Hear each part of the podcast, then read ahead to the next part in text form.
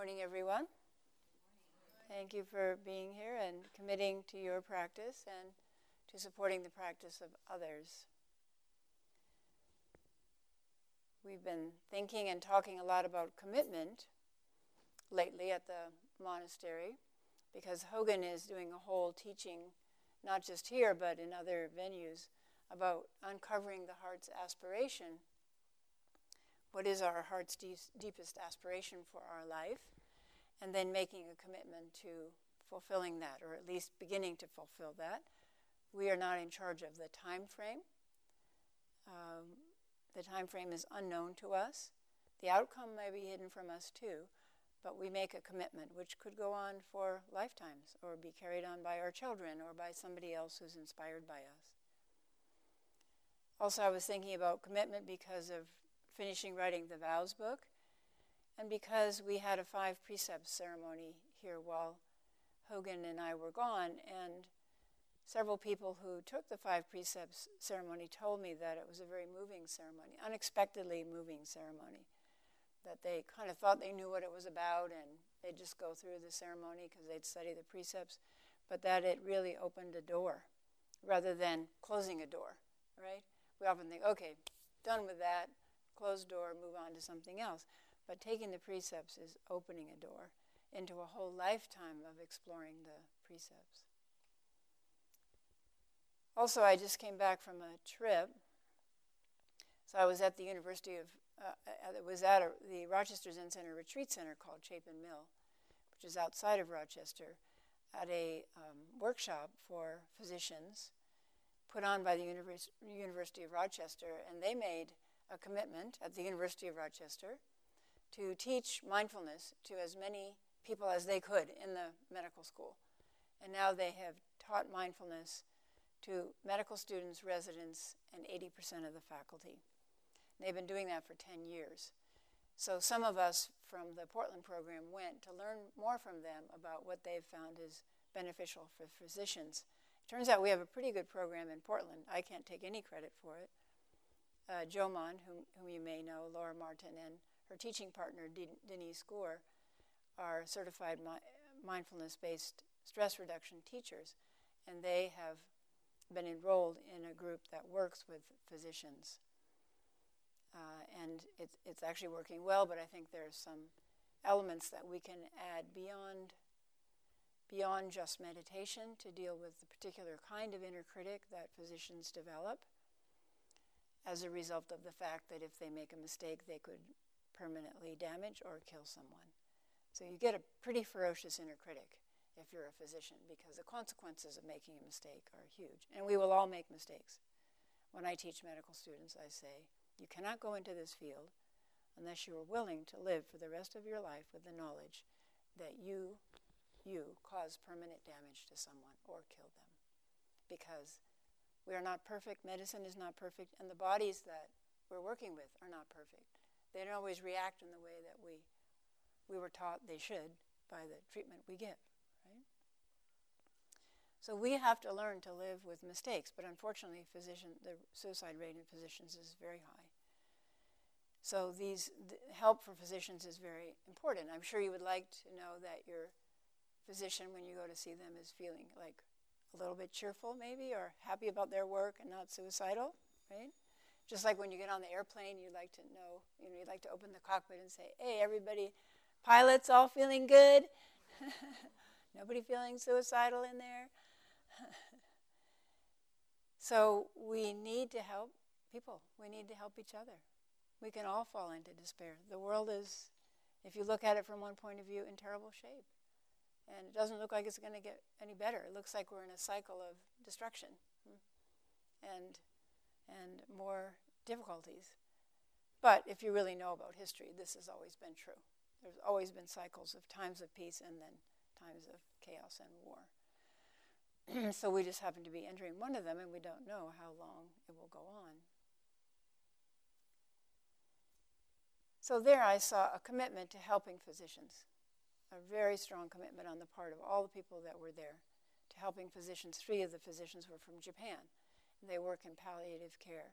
And in Japan, you're no, you don't admit weakness. So I had a, a physician friend who was going to Japan and he doesn't drink. And I said, Oh my gosh, my gosh, he does business in Japan. What are you going to do? Because all business is transacted, trans, trans, transacted over um, drinks. All important business. And people get quite drunk. I drink a lot. And I said, Well, you could, I've heard that you could say you have a stomach ulcer and so you can't drink. And he said, No, no, no, that's a sign of weakness. I, I cannot do that. So what I do is I say that I'm, I'm on call for emergencies. So I have to keep my mind clear. So I can't drink in this meeting. And they, everybody accepts that. That's great. If it comes from strength, purpose, helping other people, that's fine. So uh, everybody can get into trouble, and we have to make a commitment to help who we can help. Hmm? Then I went to Zen Mountain Monastery uh, and taught at Zen Mon- Mountain Monastery. And I, and looking at Zen Mountain Monastery through the lens of commitment, I see it as a place where people are committed to holding a place for as long as it's useful, holding a place where people who are having trouble can come anytime it's needed. To really look at what's going on through practice, as practice, and with the help of the support of the Sangha and using the tools of the practice. And then I went to my ex husband's 80th birthday in Colorado. And I looked at his life, and, and actually, they, people came from around the world and sent in videos uh, honoring his work which was a work of commitment. So I could see his life of commitment to environmental work, to ecological work. He's called the father of population biology. And his commitment to bringing divisive factors together. So within the environmental uh, arena, uh, the ecological arena, there are people who are dedicated to saving their favorite thing, right? So I want to save stray dogs. My sister takes in feral cats, kittens, and raises them. Other people want to save old growth, and other people, you know, have a commitment to coral reefs. But because funding is not unlimited, these groups fight with each other, and so that doesn't help, right?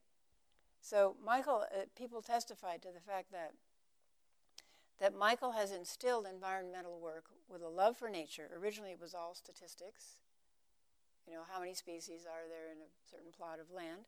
Very dry. And many people testified to the fact that he brought uh, nature back into it and made it part of a scientific field of study. And that he brought in spirituality, that he instilled environmental work with spirituality. And specifically with love. His, his mantra is we have this work to do because we love nature and nature loves us. And if we want some, if we love something, we want it to thrive. If we love something, we want it to thrive. So, um, Michael, my ex-husband, had a fairly troubled childhood, divorce, alcoholism, and his stepfather, and so on.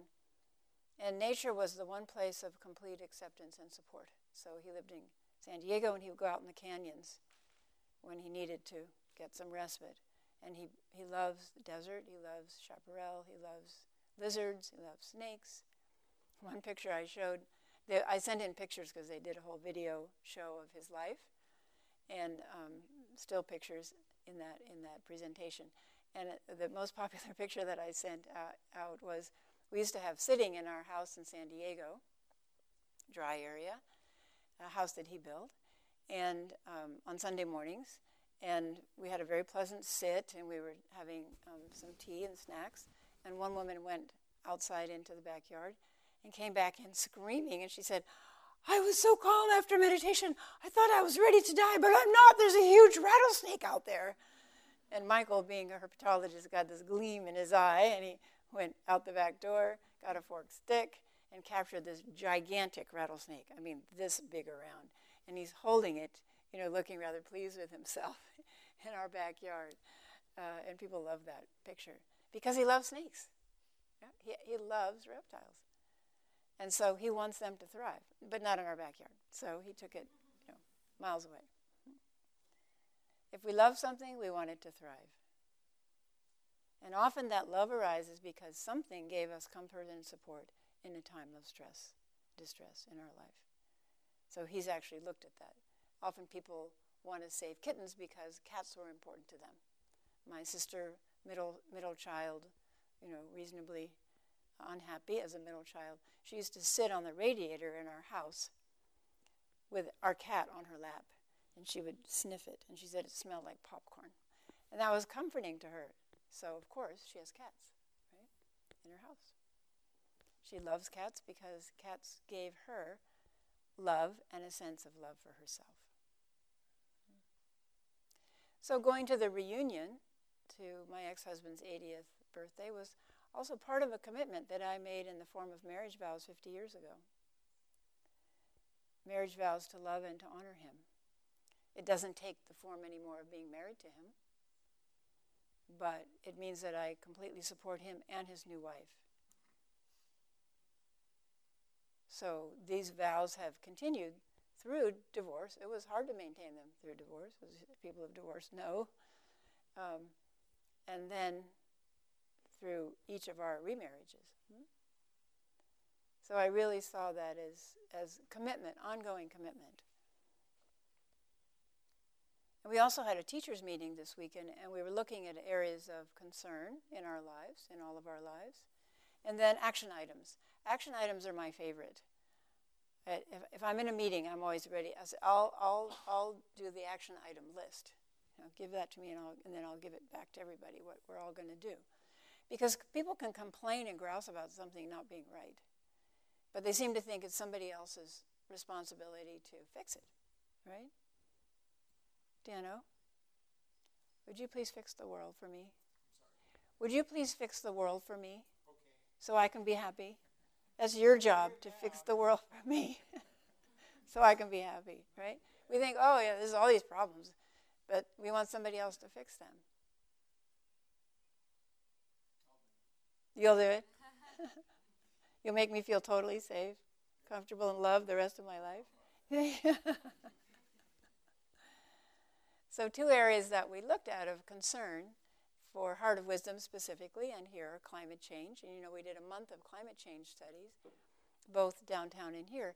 But one thing we omitted was to have people actually write out their commitment. What are they going to do? So it's different. It's different to have an internal commitment and to put it out there and have everybody see it. The studies show you are much more likely to maintain a commitment if it's done publicly. So I, I, I publicly, my commitment for this year is no plastic bags from grocery stores and no plastic bottles of water or drink. Now, you know, I'm already failing because in Colorado I didn't have my my little bags that I have tucked in my purse. So I had to take some plastic bags. So then what do you do with them, right? And then uh, on a long airplane flight, the only thing to drink they bring you is a bottle of water. What do you do?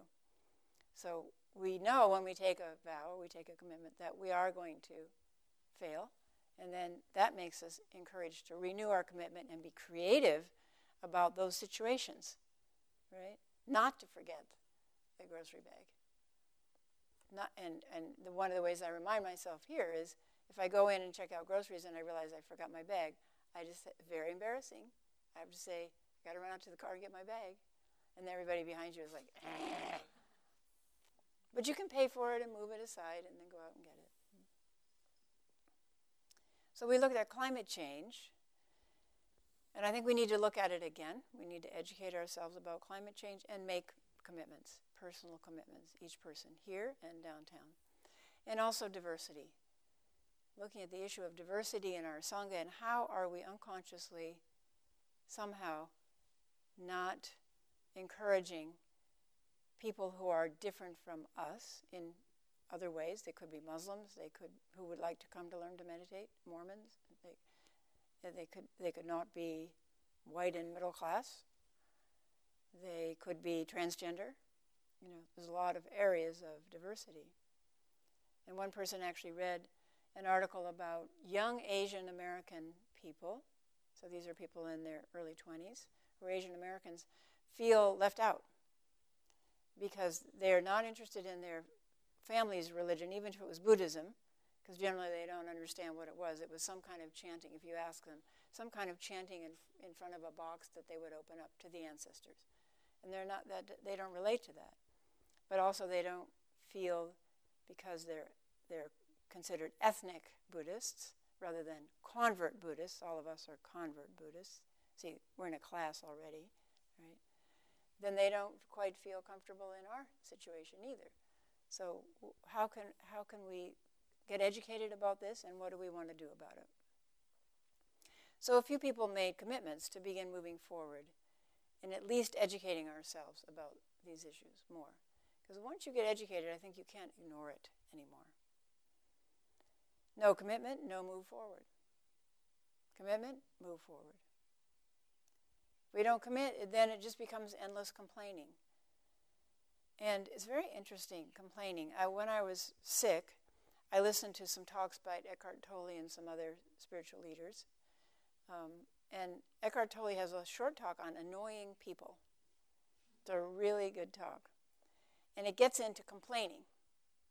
And he's very direct, Eckhart Tolle. He said, complaining is a way of putting ourselves above, above others. Oh, yeah, we have a precept about that. Complaining is a way of saying, I know better than this person. They're wrong, which means I'm right.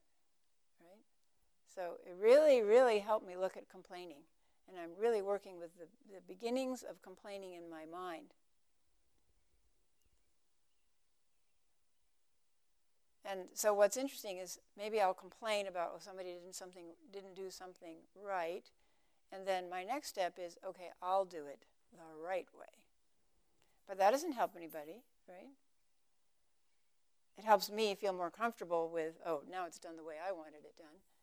But it doesn't help another person. So to take the next step, which is I will help teach this person what I know about this, and then give them the option of changing what they're doing. So that extends it out to benefit some, potentially benefit someone else. So I'm really working now with this complaining as a way of putting ourselves up above others and turning that into can I help educate someone about what I know about it, and then they can make maybe a more informed decision. And of course, the inner critic says from within, this person that I live in is wrong. And I know what's right. I know them better than they know themselves. And it's a verbally abusive voice within, claiming that it's right. right. We would not tolerate that from the outside, a verbally abusive person telling us what to do. We wouldn't tolerate that from the outside, but we do from the inside. Very peculiar. This week here at the monastery, we had a talk by Dave Hansen on carbon offset he's part of a movement, an agreement between the Episcopal Diocese of Olympia, which is essentially western Washington state, and the Episcopal Diocese of an area in southern Philippines, which is very poor and has been hit by de- devastating typhoons. And they've worked out a mutually beneficial way to offset carbon and at the same time support poor local farmers. It's a very interesting talk, and uh, I'll recommend that we, we do it again. He did it downtown and he did it here, if anybody's interested in hearing it. So I'll explain it briefly. Wood fixes carbon. So we want to get carbon dioxide out of the atmosphere because it's contributing to climate change, heating up, and so on. So wood is a way to fix carbon and keep it out of the atmosphere unless you burn the wood, right? Then it goes back into the atmosphere. So we look at around us, okay, how have we fixed carbon in this building? Oh, lots of ways. So this floor, when we laid it down, that was a way of pulling some carbon dioxide out of the air and putting it into our floor. Now, uh, you could say, well, that's really generous. You have other people plant trees to offset your carbon that you've produced. Um, but what they have done is they've created a, an incentive for farmers not to cut down trees. So here in Oregon, we're very aware that trees are valuable, right? Trees are very valuable. I looked it up online, and a Doug fir has an estimated value of between $1,000 and $26,000. If you do it by square inch, it's way above that, and you factor in damage and so on. But at least se- several thousand dollars. So if you're poor, Philippine farmer, and you look out the door and there's a tree, oh, but it's a mahogany tree. So what is a mahogany tree worth that grows very fast in the Philippines, mature in 25 years? So this is I looked that up and there's information on that. A tree cutter, most an most likely an illegal one, would get about $50 for a mahogany tree cut out of the rainforest. When it crosses the port, it fetches about $1,200. When it reaches the final destination, mo- most likely a developed country like the US or Europe, and increasingly countries like China, the same mahogany tree is worth about $18,000 in finished furniture. This is the kind of figure that gets recorded in the national accounts or GNP figures of a country. It's ironic that a tree becomes valuable in economics only when it is cut down. That's money talking, and of course, it's easy to see people who benefit the least are the local communities where the tree came from. So the cutter got $50, right? But, the, but when it goes, as it moves on, people make more and more money from it. And it's easy to see why such a narrow definition of a tree is inadequate. And so then they, they look at the value of a mahogany tree from the point of view, this is a tree, not a mahogany tree, but somebody from the University of Calcutta, so probably a tropical tree. Uh, so an ecologist uh, at University of Calcutta says if a tree lives for 50 years, it generates three, $31,000 worth of oxygen, $62,000 worth of air pollution, control, $31,000 worth of soil erosion control and increase in soil fertility, $37,000 worth of water recycled, $31,000 worth of animal shelter. So altogether, a tree is worth about 196,000 Singapore dollars. Article from Singapore. Now, Dave calculated the carbon emissions from his trip to the Philippines, so he volunteered to take his knowledge and expertise from the business life he's lived about quality control and how do you assess quality in a, in a program. And he calculated the carbon emissions from his trip. Got a cheap flight, about $800 round trip to the Philippines. So from his seat, he was able to cal- calculate that it was 3.2 tons, is that right? Of, car- of CO2 from that flight. 3.2 tons of CO2.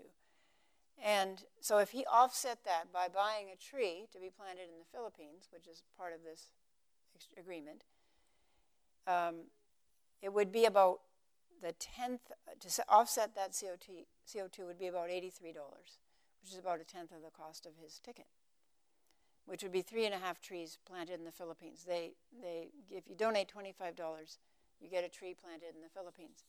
But it's a very interesting program because you get a canopy tree planted, like a mahogany tree planted, but underneath that they plant crop trees. So, and they plant them where the farmers are living.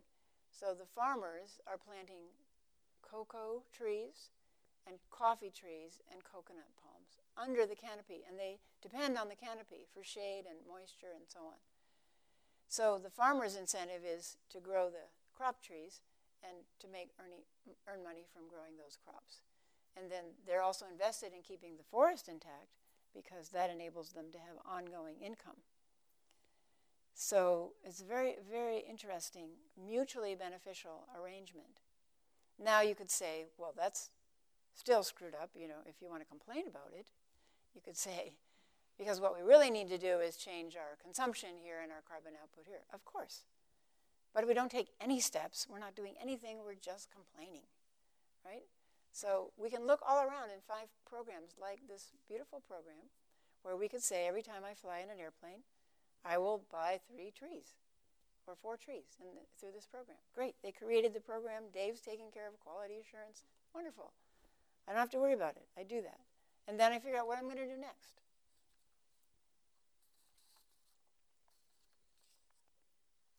So, our mindfulness practice this week at the monastery is to be aware of the things that we touch and use that come from trees. Right? So, you just take a minute and look around.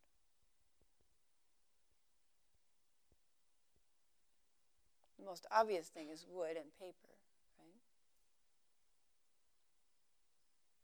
And we love it. We love the wood floor because we love trees. Right? So you see, we want to preserve something we love. So to be aware, and I encourage you to take up this practice for a week, aware of things that you touch and use that come from trees. And then, of course, you could expand that awareness to trees, but we kind of already love trees. But do we love our wood floor? Do we love our wooden table? Do we love our wooden pencils? Can we really open our heart of love to that as the tree serving us? I love the dictionary as a Dharma book. And if you look up commitment in the dictionary, it has two aspects to its definition. The first is the state or quality of being dedicated to a cause or activity. Synonyms dedication, devotion, allegiance, loyalty, faithfulness, and fidelity not values that we talk about a lot in society these days. The state or quality of being dedicated to a cause activity, devoted, loyal, faithful. And then the second definition is an engagement or obligation that restricts freedom of action. Synonyms responsibility, obligation, duty, liability. Interesting, huh? So I always talk about Zen being the tension of opposites, being able to hold the tension of opposites in our life, which most people are unwilling to do. It's either good or it's all bad. All good, all bad, all bad. But here we have a lovely example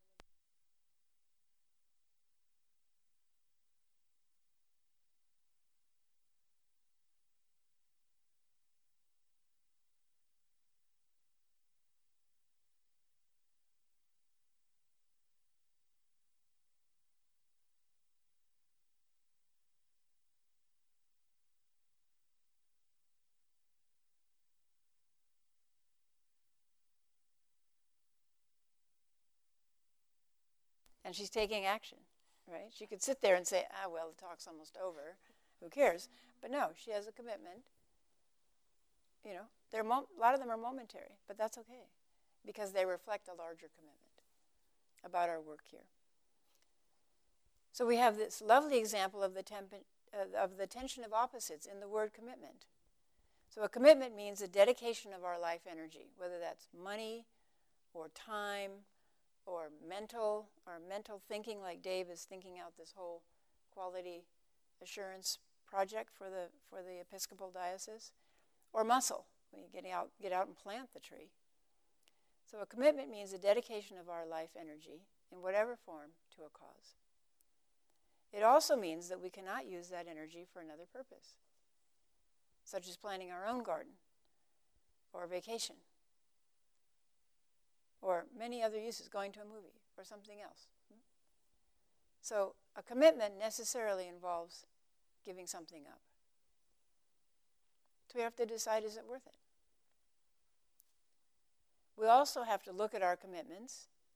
And if you would just consider now a few of your commitments, just close your eyes and think, what am I committed to?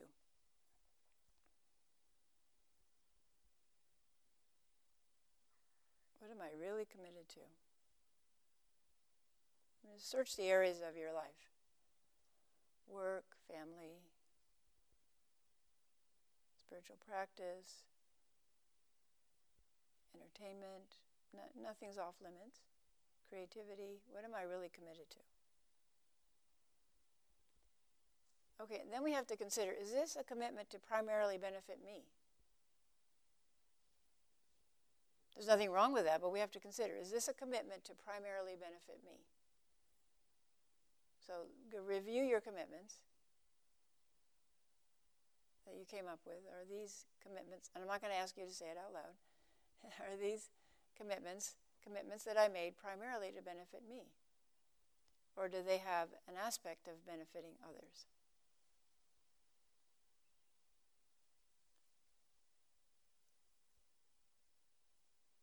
So at our teacher's circle, one person reported on uh, Buddhist uh, aspects of how to relieve depression, let's say. And one of them was bodhisattva practice. practice. Take your energy and put it out there to help others.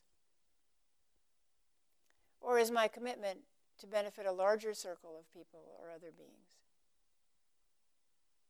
There's nothing wrong with benefiting oneself, that's important. So doctors get burned out and commit suicide because they're not making a commitment to their own mental health. They're giving everything away to everybody they take care of. A very common problem in physicians. Everything is this, and nothing is receiving. So we have to we have to take care of ourselves. That's why we do loving kindness practice for ourselves first before it overflows into uh, to others. But when there's the arising of any reluctance or refusal to commit, we have to look deeply into our own mind. What is that reluctance based upon? So if I say, well, the program in the Philippines, you know, that's very nice, but it doesn't really address the root of the problem, and I don't know, I don't. You have to look at that. Okay, what, what's going on in there? Why am I not committing to this simple thing? And I'm not saying you should. I'm just saying any time that arises, well, the climate crisis is too overwhelming. You know, there's no step that I could take that would make a big difference. You have to look deeply into your own mind. What is your mind saying? Why is it saying that? Also, I think it's very important. Think of the people you admire. Bring to mind a few people. They could be people you know. That's that would be nice. People that you know personally that you admire, and then people on the world scene. Could be people that have died. So now ask the question were those people committed? So, do we admire people of commitment? And then the next question is are we willing to become a person of commitment? So, in our own lineage, Dogen Zenji, we admire Dogen Zenji. Was he committed? Oh my gosh, the guy was overcommitted crazy committed. Or I admire Albert Schweitzer, who only a few of you may know who, who that was. but he was crazy committed. You know, gave up his whole life and career in Europe and went and served people in the Belgian Congo. So, do I admire committed people? And if so, am I willing to become one myself? Now, the definition said that we have to give something up to be committed to something else, right?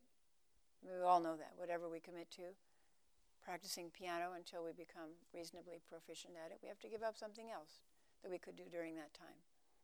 But now turn it around, because the mind always is attracted to the negative. Oh, I got to give this up. Turn it around.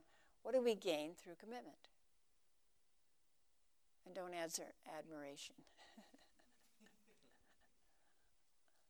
What do you gain through commitment? So, an example is the precepts. What do you gain through commitment to the precepts, to making a commitment to the precepts? Anybody who's done it. What do you feel like you've gained?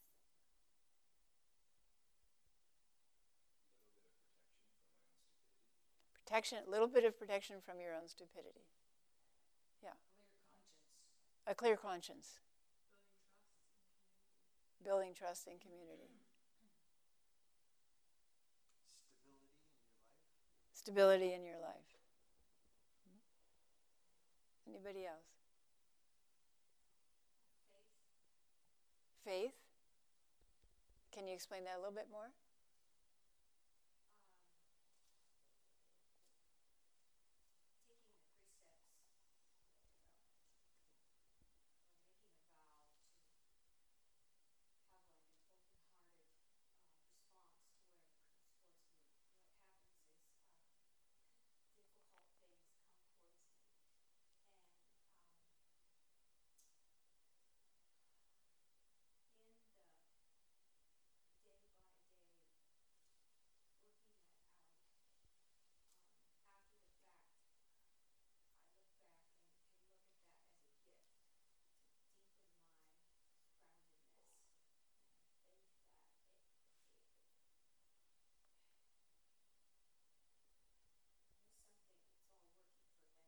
Hmm. A faith in the process uh, of taking the precepts and the inevitable difficulties that will come forward. Yeah, to help you deepen your commitment and get confidence in this works, let's say. Yeah. Anybody else? What, what have you gained from taking the precepts? I know who you are because you have a bib on or a, or a on. Dano. What have you gained from taking the precepts? I'll let you think about it for a minute. Some, yeah, go ahead. Belonging. Mm-hmm. Uh huh. So a sense of community.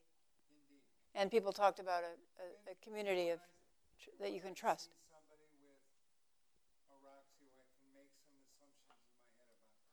Mm-hmm.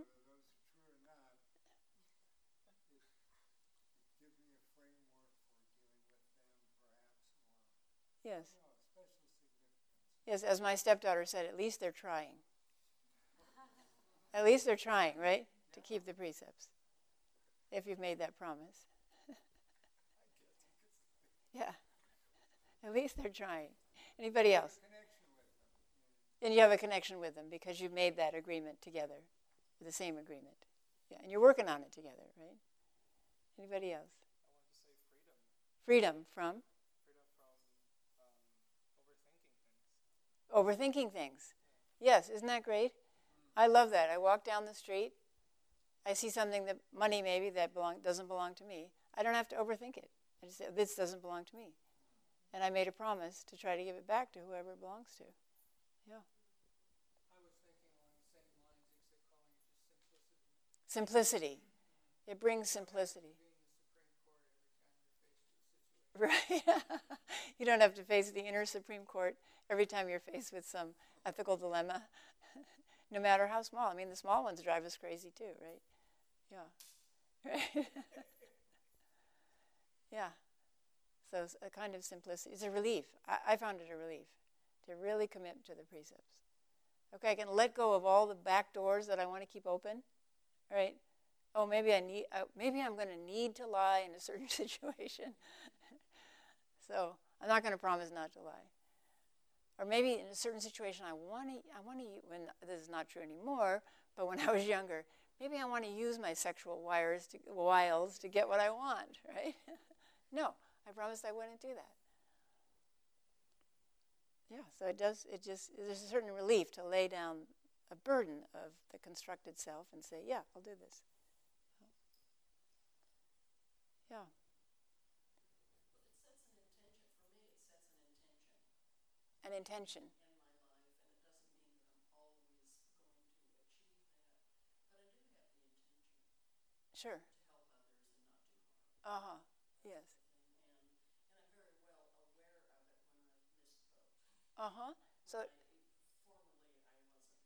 Uh-huh, it creates an awareness, a foundation of awareness of, ooh, maybe that was an aspect of the precepts I need to look at a little more clearly.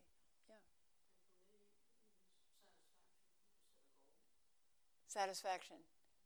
That you set a goal and you've, yeah, to create that foundation. Yeah, thank you. So the mind is, goes to the negative. Oh, what am I going to lose by making these commitments? Or how's the inner critic going to complain or get me because I made these commitments?